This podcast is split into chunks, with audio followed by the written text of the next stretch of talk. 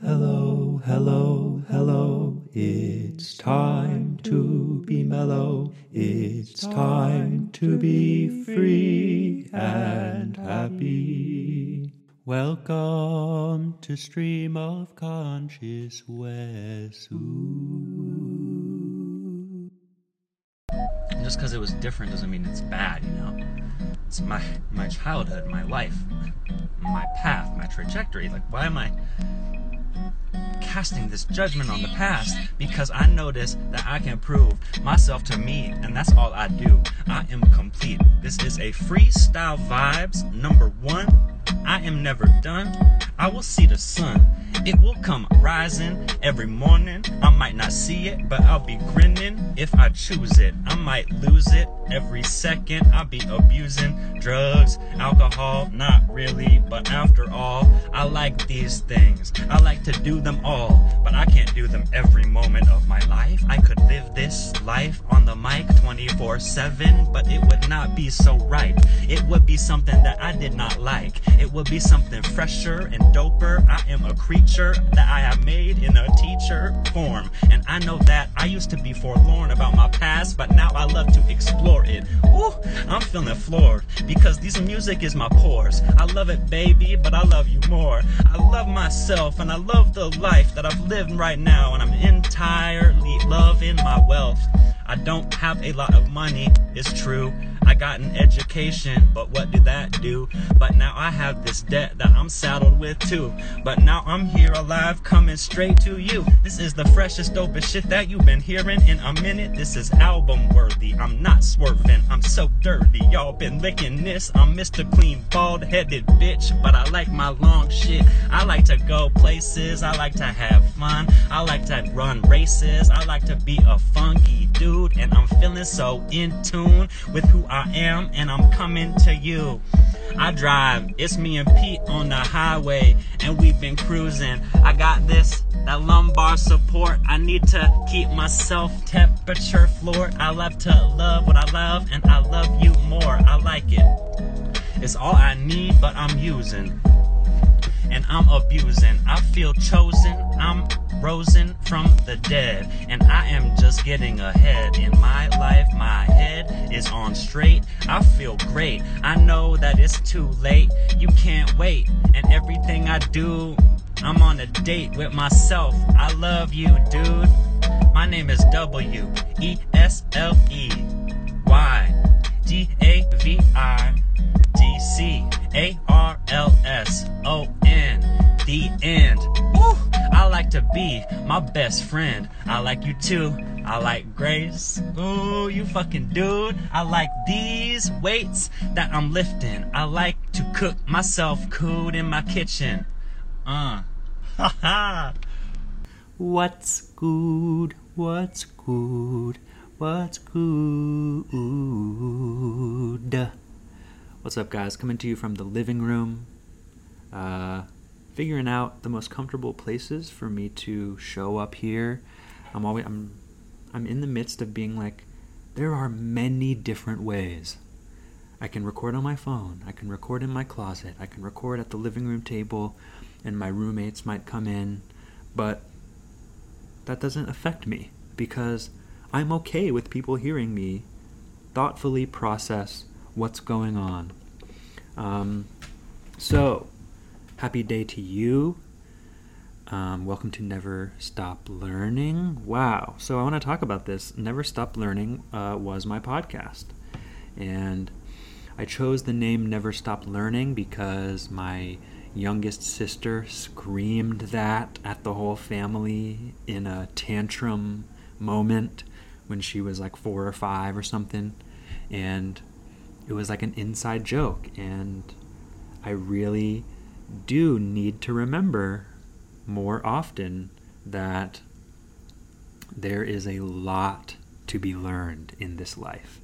And how jaded I grew to become about the process and even the prospect of learning in a traditional learning environment, which for me was not that.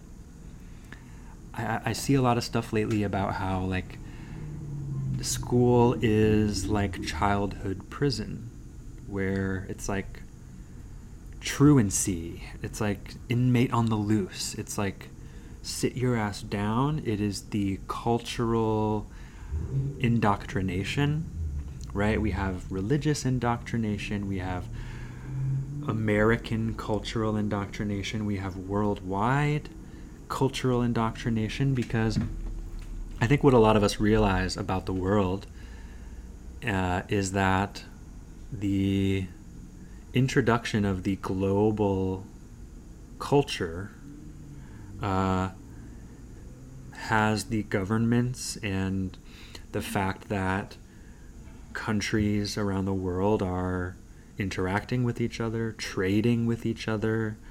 Everything that we buy at the store was made in China, right? We all know this to be true. But what we don't recognize is how connected we are to all the other individuals who have woken up in this global world culture of capitalism, of resource hoarding, of resource exploitation, of indoctrinating the citizens, the collective world citizens, in a non indigenous way of interacting with the earth and interacting with reality, right?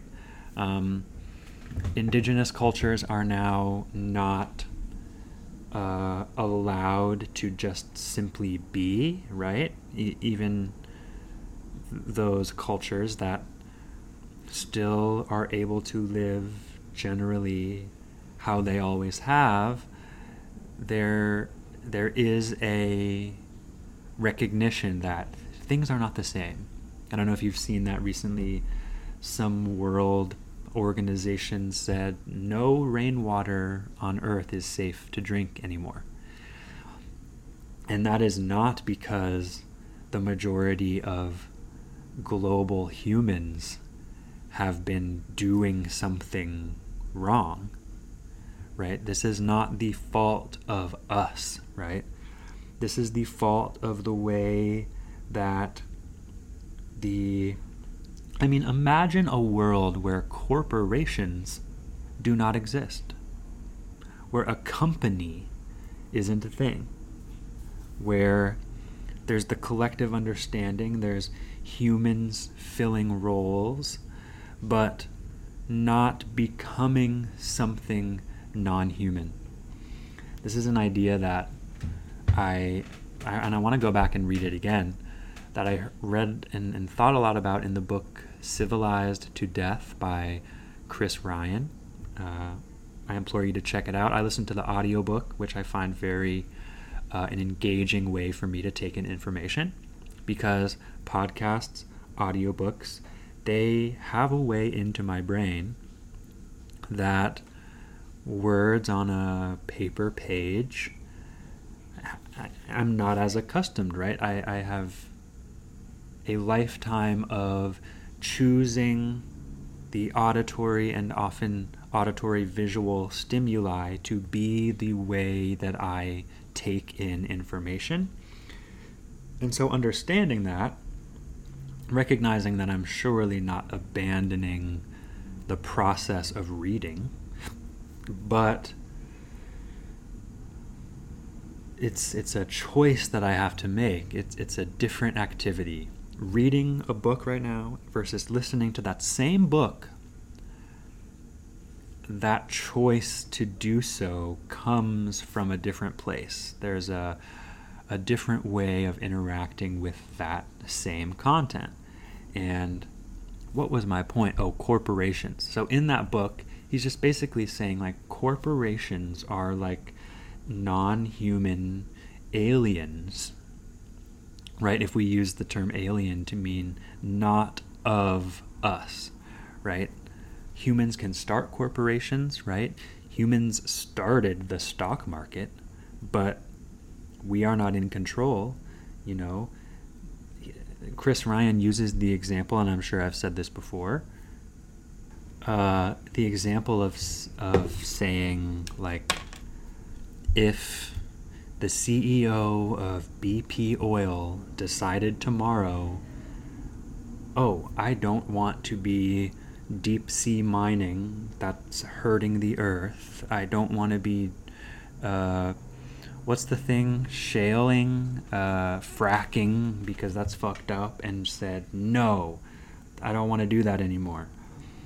Like, he would be fired by the end of the day, right? To try and enact upon a new ideal ideology about what what this company should be because there are shareholders, stockholders, people, the the vice presidents, the CEO, the COO, the CMO, like all these different roles where it's like there are individuals who have roles on the ship, but the ship is moving at the target of what?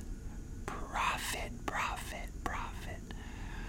And so I think when we look at companies, corporations that have a profit motive, which is every company ever, right? But profit as the only or the first and foremost priority for why we're in business, right? That is not a human way of undergoing business. And again, sorry for all the noises, but here's here's where we are. I live in a noisy world. I live on a busy street.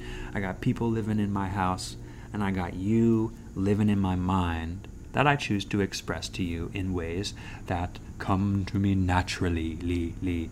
Um, and so anyway, global culture, corporations are not human first. They are profit first. They have they take no mind to make sure that they are responsibly being stewards of the portions of the earth that they are affecting, that they are degrading.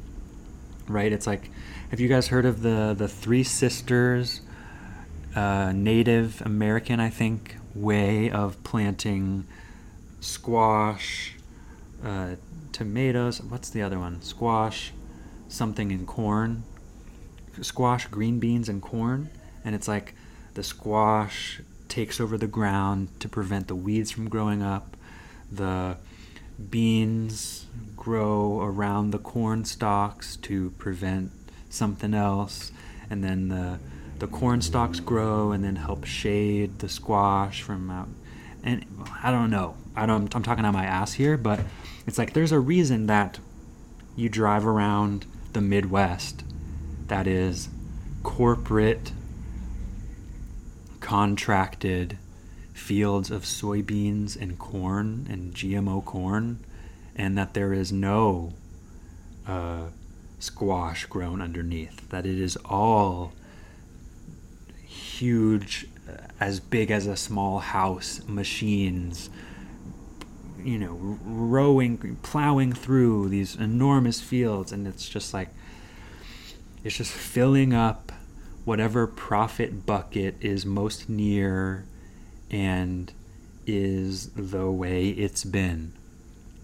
You know, there's like the idea that you know there are many different ways to to to have a, a more water friendly form of of having a toilet in your home you know like composting toilets or or many other toilets that don't require dumping liters and liters of water down fresh water down the drain every time you poop and pee but yet that's what's in every home. You know, it's like, and so we can see the way that now there is not a prioritization of being stewards to the earth. And you would think, you know, that being stewards to of the earth, like that reminds me of like Genesis in the Bible, right? Where we have the story of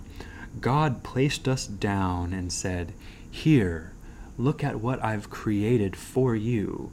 Look at all these animals that are yours to do with as you please, and all these plants, take care of them. And it's like, bruh, ain't none of the animals or none of the plants need us whatsoever at all, full stop. We and this is kind of this is kind of the idea behind Eve biting the apple from the tree of knowledge and good and evil. It, it was like human culture in in a small section in in in one area of the world coming to this realization of oh hey like we're we are now aware enough smart enough have the tools enough to say and to enact the idea that we can have whatever the fuck we want. And that idea comes, we start to live that way, and that is the being banished from the Garden of Eden. Right? That is the banishment. Is us prioritizing our wants over finding the niche and finding the the environment where we can join the bounty of the natural world. So in the way that in in our short human history we have a story about how about how you know white people spread, you know, if we, if we can kind of make a mass generalization and say that it's like white culture, the cult, you know, even the story of Adam and Eve, it's it's portrayed as Adam the white guy, right? That's just that's just not real, right? But Adam and Eve, the white people, were the first ones to self banish themselves from the indigenous world, right?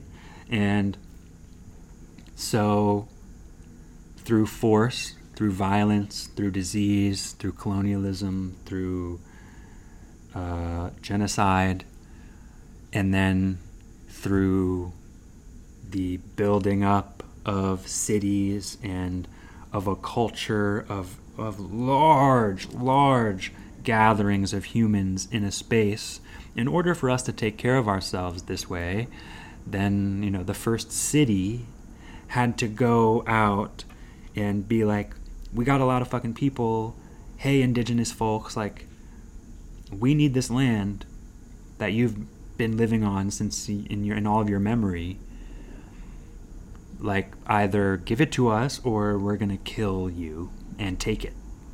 Two options right and so, what do the in, and this is, you know, this is all just an idea about how we got to where we are, but I think, you know, I, this idea about what our history actually is is certainly not something that I could ever learn in, in any of the textbooks that I was given throughout my childhood, right? But I can see how there is being you know coming into contact with with the the Adam and Eve and their descendants, right? Being like, yo, whoa, whoa, whoa, whoa, what the fuck? Why don't you just live on the land that you are on? Like, why do you need to come take our land? Like, we're doing what we do. Why aren't you doing what you do? And it is the idea that, well, they are, right? The the Adam and Eve culture is we know best, and what we know is that we are here to grow and and here's why. It's when you choose to prioritize your wants you choose to always have more and gr- to grow more to create more than you need. When you for generations and generations and generations are growing more than you need, you will, your population will grow. When you are always growing more than you need. Your population is always growing. That means you will always need more land. Or you will always need to grow more on the land that you have. Every year, okay, how can we up and then fast fast forward to the stock market? How can we grow more than we need? How can I make sure that I'm constantly having more money in my bank account. So when the indigenous people are running into this culture of un, untapped, unending growth, what do they say? They say, "Well, how the fuck did are why the fuck are you doing this?" Right? Like it's kind of insane when you think about it. Like like what the fuck? Like that seems ridiculous the only way that they could conceptualize that happening is to imagine the story of Adam and Eve. I believe, you know, it makes sense that the story of Adam and Eve is a story made up by indigenous people who were trying to somehow comprehend why this new culture coming up on them how they could have gotten to a point where they're living this way. How can you not look around you and see that everything you need is here?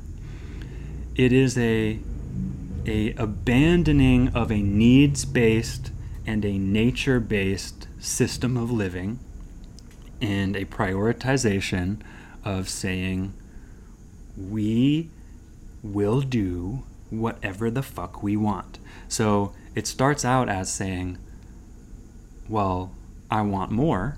And then what the follow that logical, rational train of thought down the generations.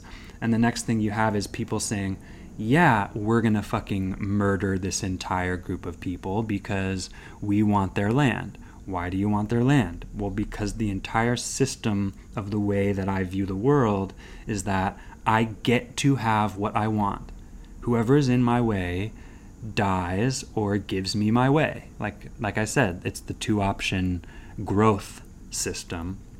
That is still the majority system of life that has bec- become global capitalism. And so, yeah, that's pretty fucking frustrating, right? And so it's like now we're at a point where that's the indoctrinated, that's the frame of reference, point of view that all of our experience of the history of our people, the history of our earth is rooted in. So it's hard for the majority of us to actually peek behind the curtain of the propaganda of saying, yeah, God gave this to us. God said it's okay that we get to do whatever we want. But did he, though? Because it's, if I remember correctly, God said, hey, fuck you, get the fuck out of here. Like, God didn't actually want us to be doing this.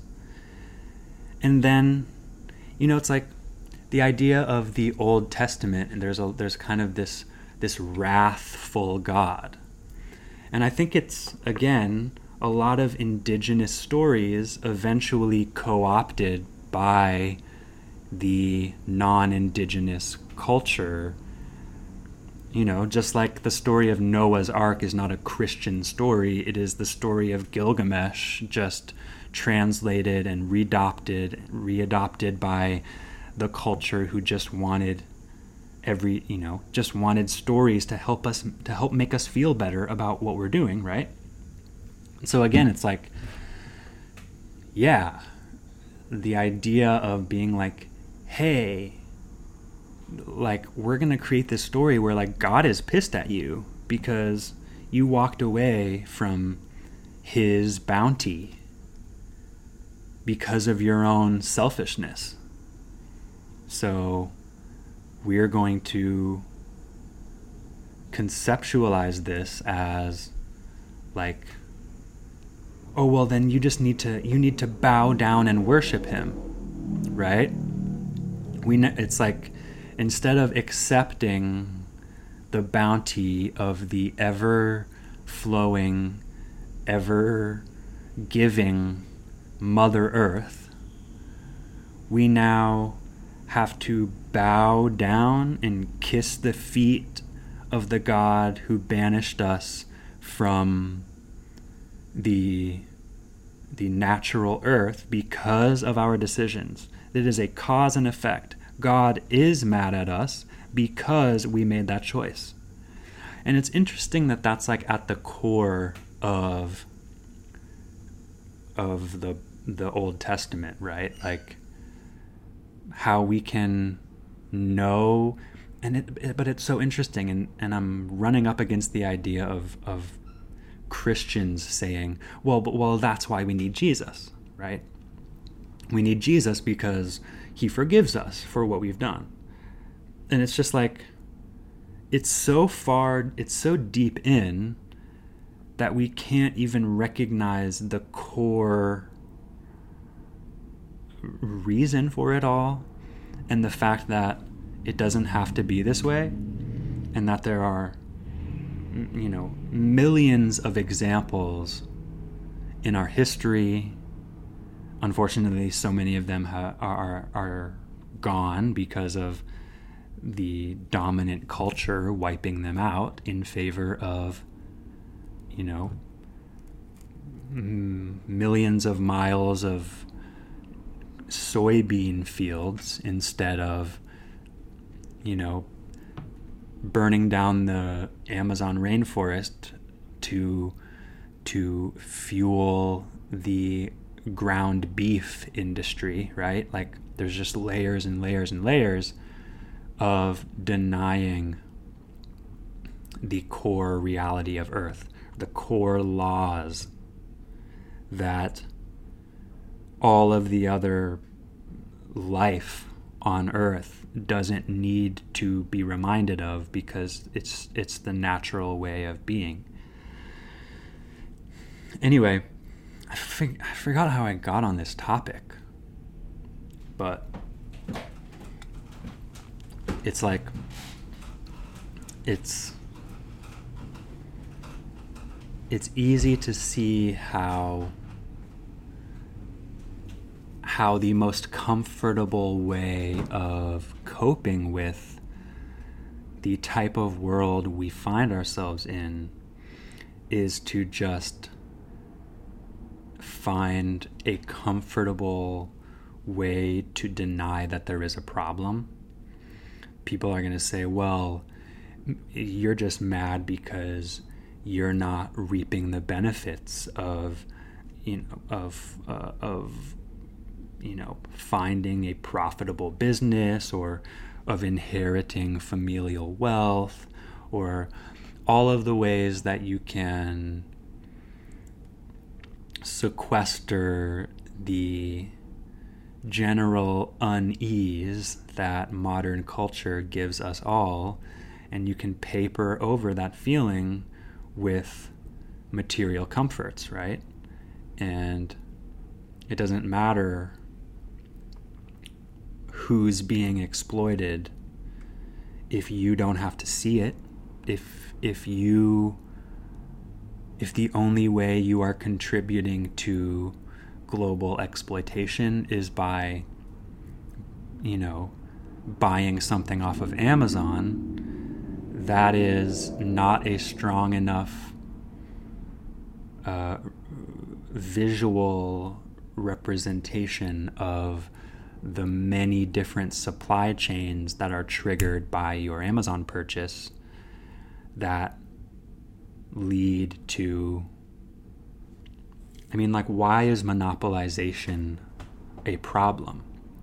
You know, why if we were to say like if we were to imagine that Amazon as a corporation and, and I think it almost is a disservice that in in the social culture we have such a visual knowledge of Jeff Bezos because that then makes us feel like like Amazon is like a human company.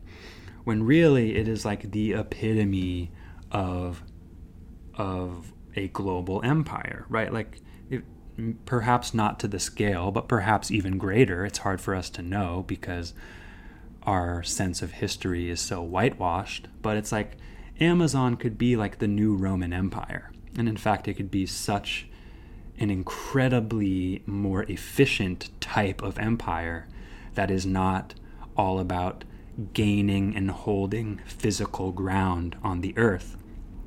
In fact, it is about buying up the supply chains to become, you know, like buy up the bridge and then you can charge a toll, right? Like Amazon is buying up all of the bridges of access to resources in all of these different ways, in anything that you could want, anything that's made in a factory, you could say, oh, you could get it on Amazon. And what that really is, is a a blocking of traffic to anyone who's not willing to pay the Amazon price. Now, the biggest part of that is not that if I choose not to use Amazon, then I just go to Walmart, right? Or some other small company. It's the fact that because there's such a huge, like, it, it controls so much of the thought market, like the thought about products is interrupted by our understanding that Amazon has it.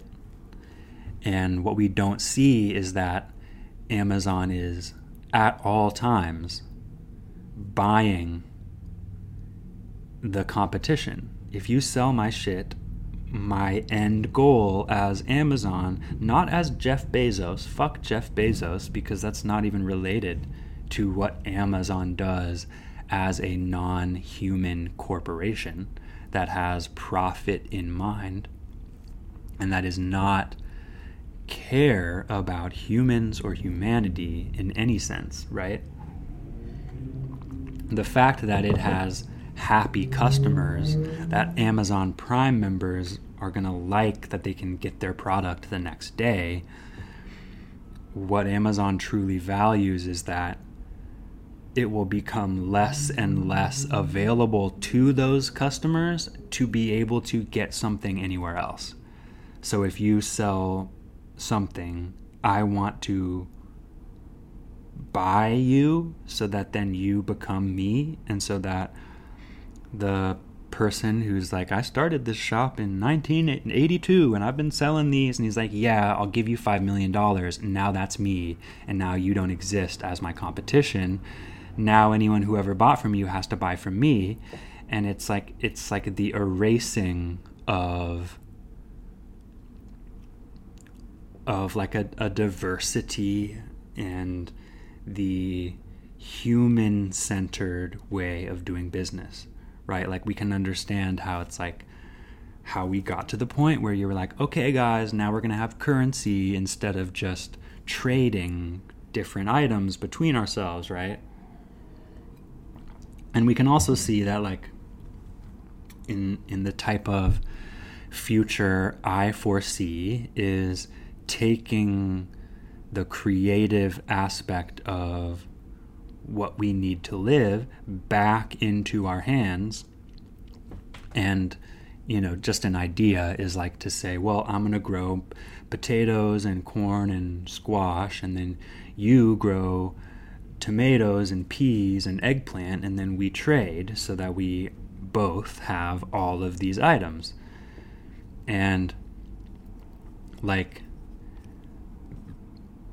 what we all pretty much have access to for the most part right now is knowing that the company that set up shop nearest to our home has already made all of these deals and already has had you know all of the contracts to supply the avocados to the Trader Joe's and that way the customer isn't involved and the customer has an easier experience. So we have an easier life, right? That seems like, oh, well, that's great. You know, I love to have to go to the grocery store because otherwise, how would I be getting what I want?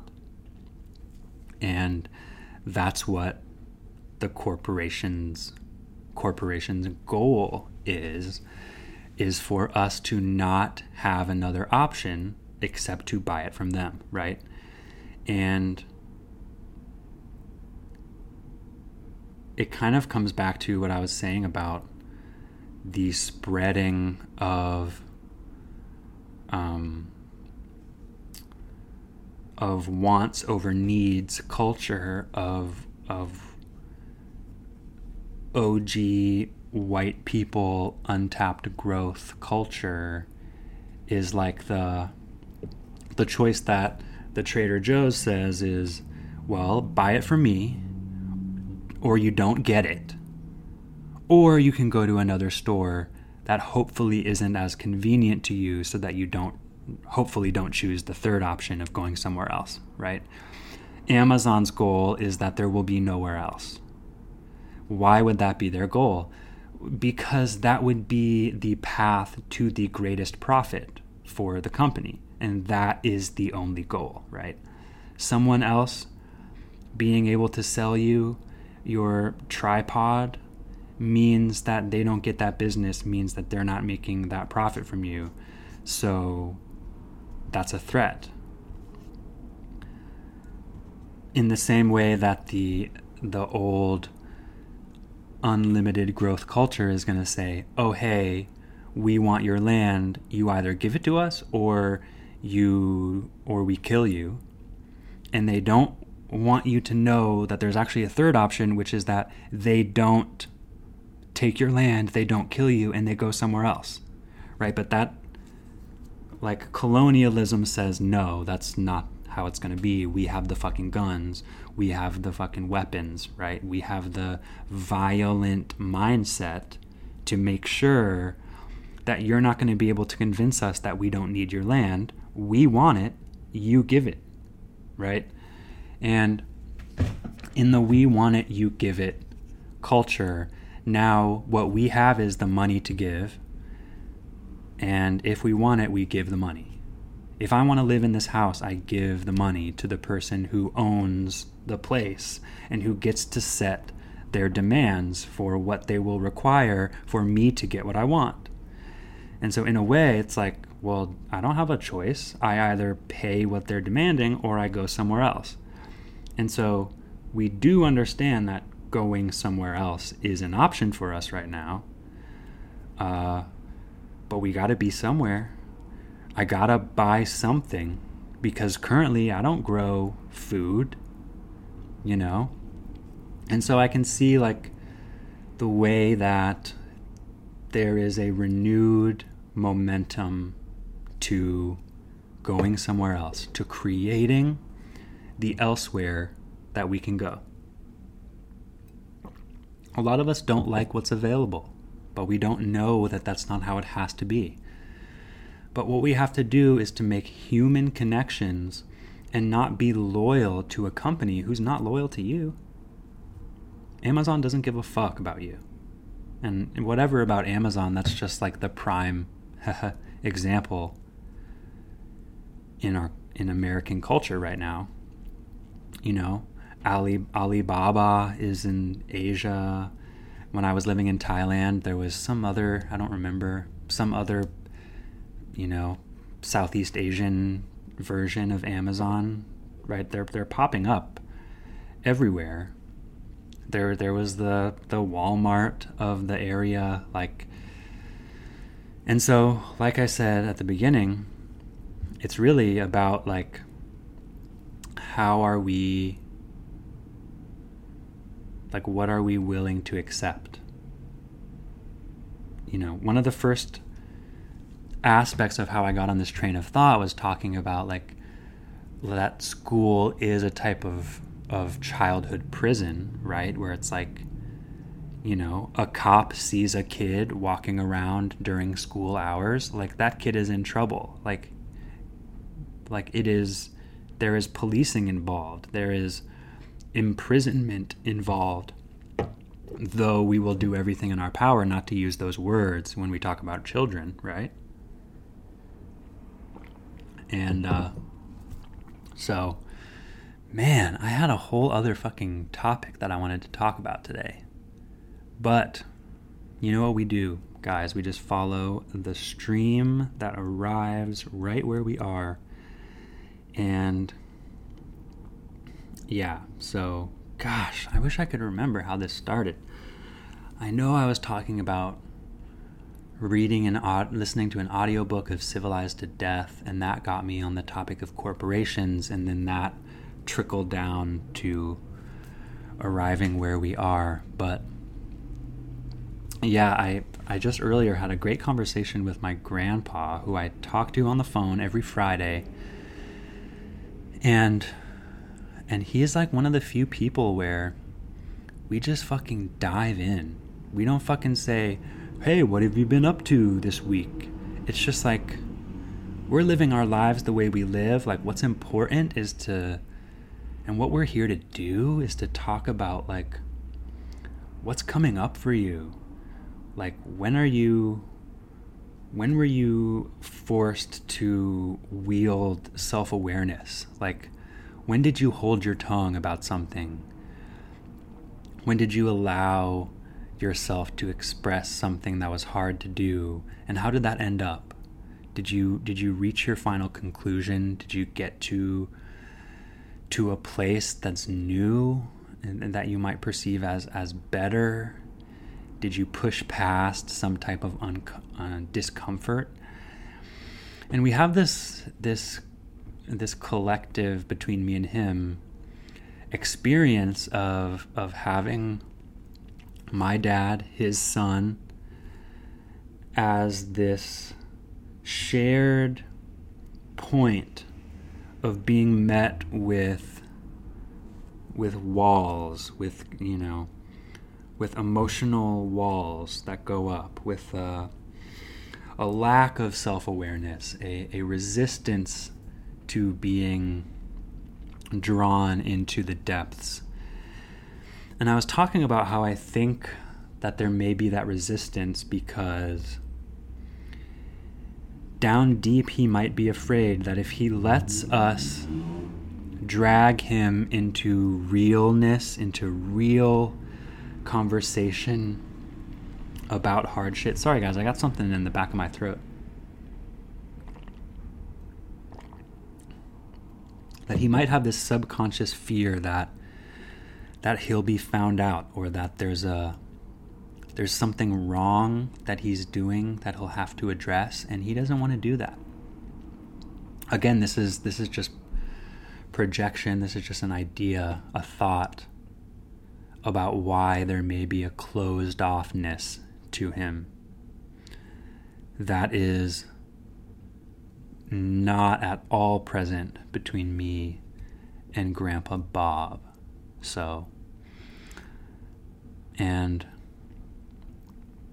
you know, like in Grandpa's life, he's he's 83. He plays golf as much as he can. He told me that he just shot the best golf game of his life the other day at 83. And and yet he's also surrounded by other people his age who are often also very closed off to acknowledging where they where there's the opportunity to change to think about something differently to acknowledge that the way you've been doing something may not be the right way, that, that you may be causing harm, that you may be shutting yourself off from something real. You know, especially uh, revolving around death and around a lot of people, especially elderly folks, having this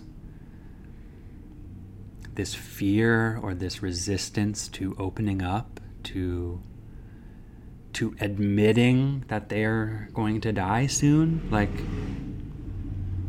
like we don't have to be walling off the things in our lives that make us uncomfortable. Even this topic about capitalism and corporations and uh, the culture of exploitation, and that we in America feel far away from truly recognizing capitalism's impact because we live in in one of the places where the exploitation is not done on our soil as much as it is in other places. And so we have the ability to choose to not look at it. Many people will want to choose to never think about where and why the story of Adam and Eve came to be. That's just what it is. I believe in it. And it's like, okay, yeah, but like it came from somewhere. It is a human story. There is a, a need for us to create a story, to have an idea about why things are the way that they are.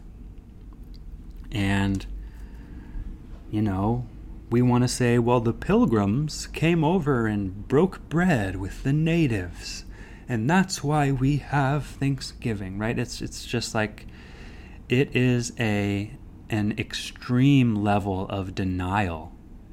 Why? Because it makes us uncomfortable. And being uncomfortable is now necessary for life to improve, for us to heal from our wounds. Oh, the earth is wounded, but you are unwilling to look at the wound? Well, that is the fucking first step in healing a wound is to say, what's wounded? If you just say, oh no, there's pain somewhere, but you are unwilling to look at it because you're afraid that's going to gross you out. You're afraid that it's going to be too much. You're afraid that it's not going to be able to be fixed. You're afraid that someone's going to say, hey, you shouldn't have done that. Like all of these layers of fear that lead back to the gaping wounds on the earth going unresolved because we would rather not look. We would rather not become uncomfortable about the way that the choices that we make affect others. And if the choices that we make affect the earth, that affects others. Like, it's not just about humans, right? It's not, it doesn't have to be just about humans. We're not alone. And if we were, we would all be dead. Aloneness is not an option. But it, it can be when you, you build up pristine walls all around you and you hire someone to deliver your groceries and to to feed you the comfortable news and just anyway. I'm met with a lot of uncomfortability about how I am like my dad about how I don't want to admit when I'm wrong. I don't want to admit when I've gotten angry because I feel like I feel embarrassed or I feel like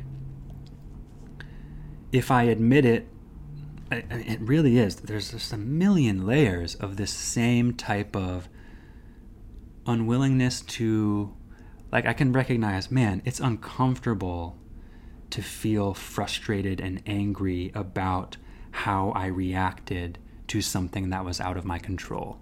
Okay? So there are choices that I get to make when I recognize that that is what's happening.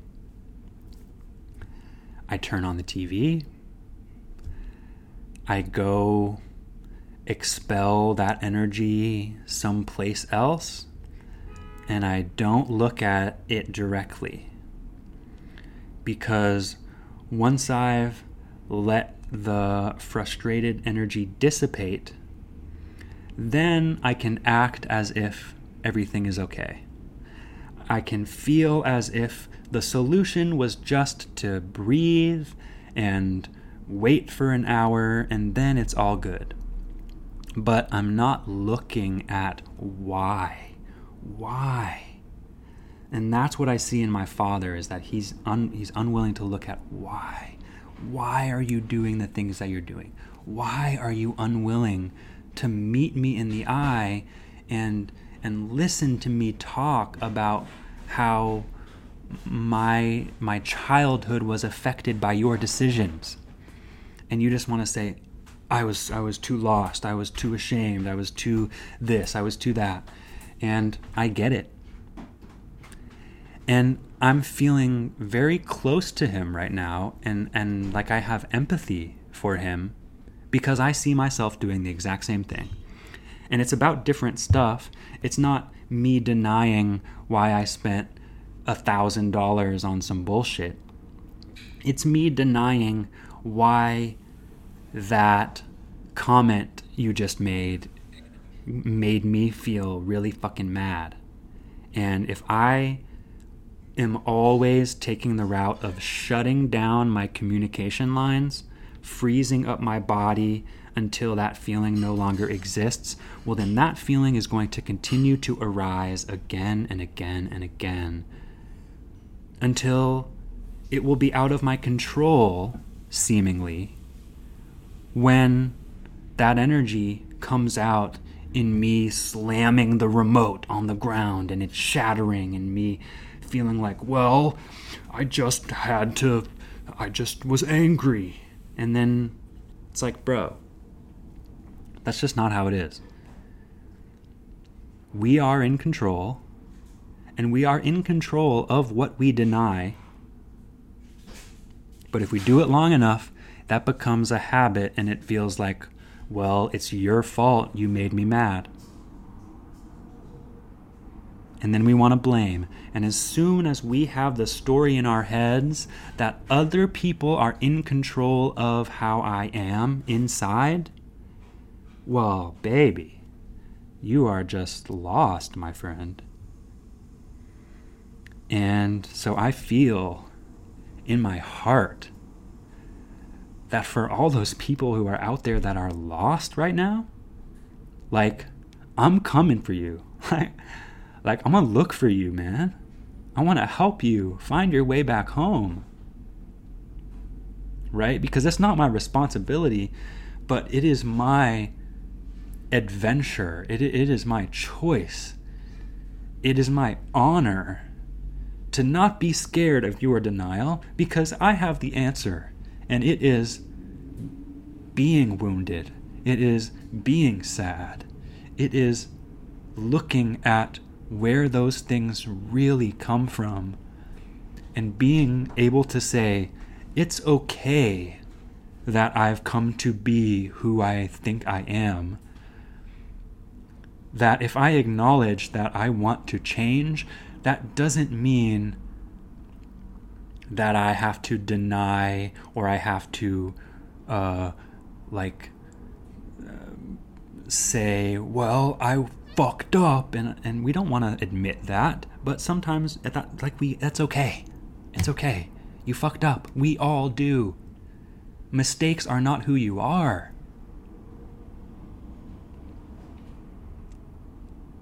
but they are a choice and it doesn't become a mistake anymore if you recognize it as such and shove it down so that you can just keep doing what's comfortable for you. Because that's not comfortable for me.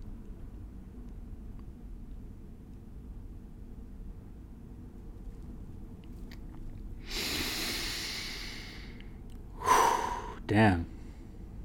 This shit is fire, dude. I just, I need to, you know? Like that needed to be said. And whoever needs to hear it will hear it. And I'll say it again in hundreds of different ways throughout the rest of my life. I know that to be true. And I'm I'm ready to take that on.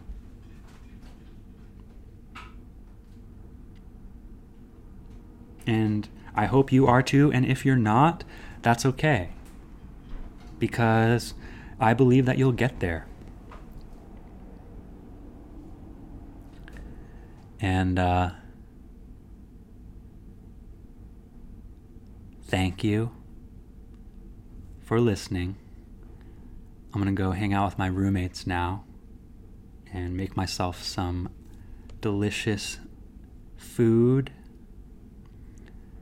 My final message for you is my vegan suggestion of the day. As I mentioned before, I live really close to a Trader Joe's right now, and so this is the first time in my life that Trader Joe's has become like my main grocery spot.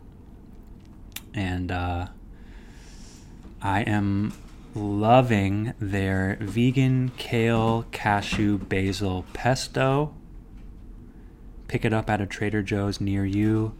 I love to make it with some rice noodles and some vegan chicken tenders to make a chicken pesto noodle extraordinaire. Much love to you. I'll catch you tomorrow. Be your conscious best, and I'll do the same. Bye. wow, wow, wow, wow.